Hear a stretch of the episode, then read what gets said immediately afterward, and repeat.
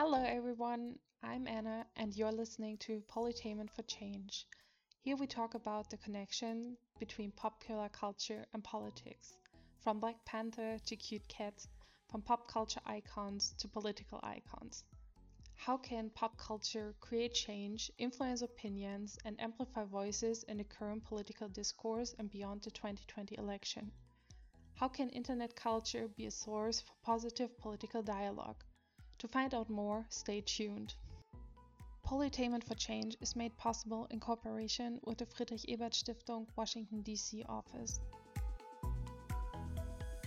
Welcome to this episode of the very first Polytainment for Change podcast. My name is Anna and I will be your host and tour guide through the polytainment landscape. Fit tea ads, Facetune filters, or fights on TV. When it comes to the Kardashian family, people have a lot of opinions. Everything from marriages and breakups to the birth of their kids have been documented on the reality show and social media accounts. Whether they are considered reality TV trash or America's royal family, the Kardashians have created an impact on pop culture and politics. One member of the family in particular has pushed hard in recent years to reform the prison system and give former inmates a second chance. In order to understand the cultural impact and transition into political matters, I want to give a brief introduction of the family. The Kardashian Jenner family, considering all offspring of Kris Jenner, the momager and mastermind behind the family's success, as well as former and actual spouses and children, comes to more than 30 people. Their social connections and romantic relationships are a topic for another conversation entirely. The main focus of this episode will be on the political action of the second oldest daughter, Kim Kardashian West. She is the queen of reality TV, social media, and now cosmetics too, with her beauty company KKW Beauty. Please welcome Kim Kardashian West. Kimberly Noel Kardashian West, who recently turned 40 years old, has made a name for herself in the last decade in tabloids, on reality TV, and sharing her nudes on social media. While keeping her 190 million followers on Instagram updated of all of her businesses and products, including a shapewear line, fragrance line, makeup line, and a game for mobile devices, filming the last two seasons in the 10 year run of Keeping Up with the Kardashians, being married to rapper Kanye West, and raising four children, Kim Kardashian West has become active in reforming the justice system in the last five years as well. Many believe Kim Kardashian West became famous with the start of her family's reality show in 2008 named Keeping Up with the Kardashians, and from hanging out with Paris Hilton, the it girl of the moment and heiress of the Hilton hotel chain. But long before any of this, the name Kardashian made national headlines in 1994. Robert Kardashian Sr., a former lawyer turned businessman and father of then 14 year old Kim, reactivated his legal license to help his friend in a criminal case that was turning out to be a legal and media sensation. The people of the state of California versus O.J. Simpson. The political and pop cultural impact of this court case, combining murder, racial politics, celebrity, and a media extravaganza, also deserves its own episode but we keep the focus here on more current events instead of history. Still, it is worth mentioning in order to understand the motives behind Kim Kardashian West's recent interest in criminal law. While today some of the family members are outspoken supporters of either the Democratic or Republican Party, many also remain completely silent on any political matters. Politics have also only been a tiny matter in Kim Kardashian West's public persona. With Armenian roots from her father's side of the family, she tried to raise awareness about the Armenian genocide in a Wall Street ad in 2016. In 2019, she met with the Armenian president and stated her support for Armenia in the current conflict with Azerbaijan. Regarding American politics, she supported Barack Obama's second run for office by attending the White House Correspondents' Dinner and the Democratic Convention, even missing a big part of the 2012 Paris Fashion Week to be there. In 2016, she and her husband Kanye West took selfies with Hillary Clinton and voiced their support online. In 2020, however, her alliances are not entirely clear. As her husband, Kanye West, runs for president himself, many members of her family declared their support for him despite his non existing chances of winning by wearing his merchandise. Kim herself has been silent on the matter. In this interview from the 16th season of Keeping Up with the Kardashians in 2019, she does state that she no, does not necessarily disagrees with her husband's views. Um, your husband? Mm-hmm. You guys have different politics. Not, I feel like he's very misunderstood and Say just more. is the worst communicator. But, but when we talk about it, we have very similar politics. It is not unusual for a public figure to speak their political mind. Even the topic of prison reform has been a bipartisan topic pushed by many celebrities. As she had nothing to win with focusing on a political topic, what changed Kim Kardashian West's mind from promoting weight loss teas online to wanting to become a lawyer and changing the prison system? Here she explains her change of mind in her own words. I was in Paris, it was Fashion Week. I've been showing off my new diamond ring. Right as I was about to fall asleep, I heard guys running up the stairs. They wanted my ring and my jewelry, so I didn't fight back. I just gave them everything, and they tied me up. They wrapped duct tape over my eyes and my mouth. It was the scariest thing I've ever been through in my entire life, just thinking that, you know, you're about to die. The other event that convinced Kim Kardashian West to become active in criminal justice was a tweet from a Twitter campaign about Alice Johnson, who served a life sentence without parole for a first time non-violent drug offense in October 2017, as she stated herself in her reality show. Six months ago, I stumbled across a story of Alice Marie Johnson.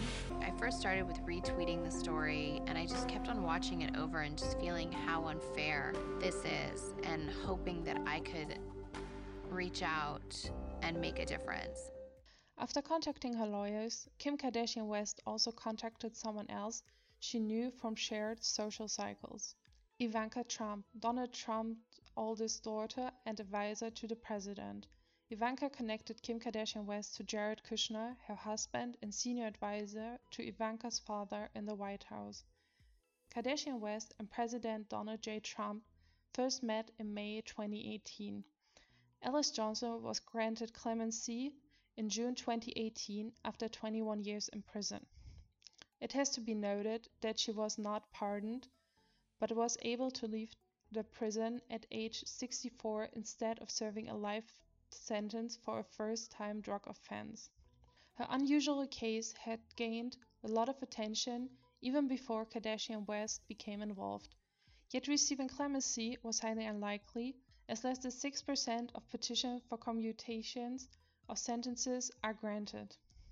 In addition, her request for clemency had been denied by the Obama administration before.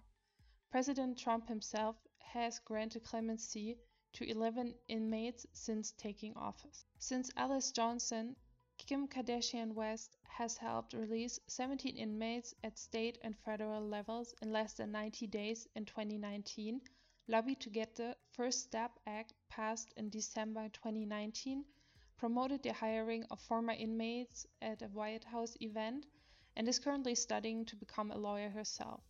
She plans to take the bar exam in 2022. This work is narrativized in her self-produced documentary Kim Kardashian West: The Justice Project and her reality show. She keeps her followers on Instagram and Twitter in the loop about different criminal justice cases and her newest ventures like perfumes and shapewear.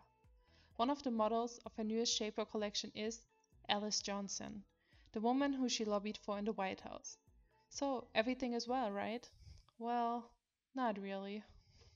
While the successes like the First Step Act, which helps former inmates find jobs, and Kardashian West lobbying efforts are undeniable, the justice system itself has been put under intense strain in the recent years. The revenue of private prisons has skyrocketed since Trump took office, and the industry backs his re-election, politically and financially. Since President Trump took office, the federal death penalty has been reinstated for the first time in nearly 20 years.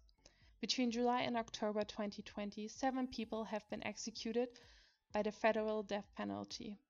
While Kardashian West can get justice for some, the overall system still remains deeply flawed. Furthermore, while her celebrity status might bring attention to the issue, the actual legal work is carried out by lawyers and NGOs like hashtag Cut50.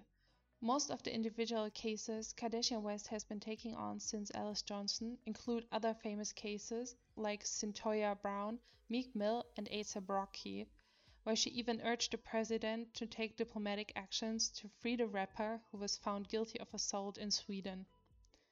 Even though Kardashian West is currently undertaking an apprenticeship program that requires 18 hours of legal work each week to be able to become a lawyer without going to college, many people still doubt her talent and expertise for actually practicing law, and several have criticized that her voice as a celebrity matters more to the president than the voices of former inmates and longtime advocates. I mean, a lot of people, I think, might say, well, Kim Kardashian, like, she shouldn't be involved with this and blah, blah, blah, and who she thinks she is, woo, woo.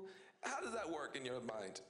I, I did consider the fact that I would get a lot of backlash if I went to the White House. But for me, if it's a life versus my reputation, like people talk shit about me all day long. Like I didn't really care, you know? what Kim Kardashian West's situation shows us is that the way political advocacy has been done for decades is changing. The 2016 election of Trump, as well as his campaign leading up to it, has shown how much entertainment has become political, and politics have become entertainment. The fact that Kardashian West could more or less walk into the Oval Office and demand a convicted prisoner to be granted clemency while documenting it all on her social media platforms should be a wake up call to democracy. Even with her apparent desire to make people's lives better, Kardashian West should not have more agency due to her celebrity status than any other citizen to decide who should be granted clemency. What happens to the people she finds not worthy of her time, money, and team of lawyers? It is a lot of power for a single person to have and has even been questioned in the hands of the president who was elected by the people to take on this responsibility. While many of us may not have the resources Kim Kardashian West has, there was a point in her life where she also did not have them. She rose to fame through easy entertainment and now changes laws and lives. This shows us two things. On one hand, do not underestimate the power of pop culture and 100 million followers. On the other hand, that with the right cause, even a person just famous for being famous can create political change. Or, as Kim Kardashian West said it herself.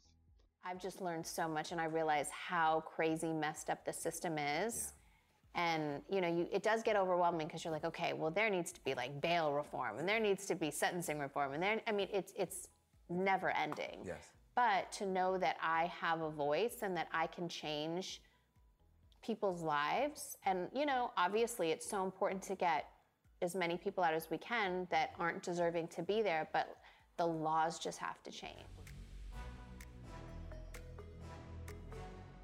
Thank you for listening to this very first episode of Polytainment for Change. I hope you gained some great insights. Please share this podcast with friends and family if you enjoyed it. Also, please let me know any feedback you have about the podcast and join the conversation on social media with the hashtag Polytainment for Change. Next week, we will be talking about how cute cat videos might be all we need to save democracy. Again, thank you for listening to this episode of Polytainment for Change, and shout out to the Friedrich Ebert Stiftung Washington, D.C. office for making this podcast possible. My name is Anna, and I will be back with a new episode next week.